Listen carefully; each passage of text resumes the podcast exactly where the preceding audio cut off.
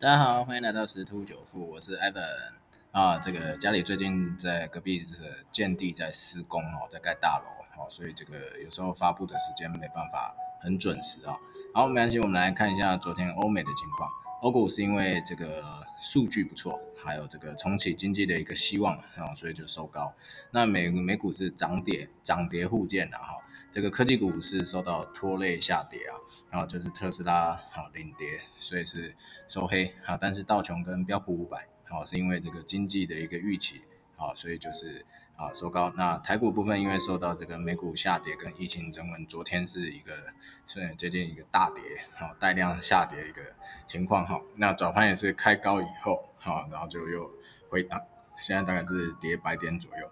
那加密货币的部分周末有讲啊。啊，就是还是会创新高，而且要小心这个回档啊。果然在早上啊，一大早的时候就啊，比特币领跌哈，然后当然以太币创下三千四百多，接近三千五的一个高点之后就回落哦，回落了最低回落到三千一百多。好，那再来还有一些其他部分，目前啊，这个这个有几个新闻哦，啊，我们来看一下那个货柜航运的超级多头，好，依然持续哦。啊，因为今年缺柜，明年缺船，后年有减排效应哈，所以这个航运类股大家可以再多加琢磨。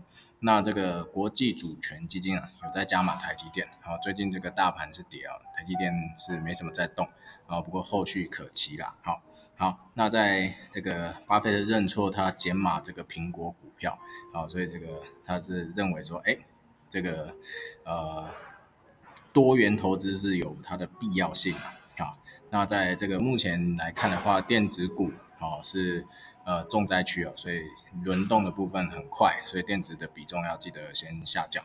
好，那我们今天的分享就到这边喽，拜拜。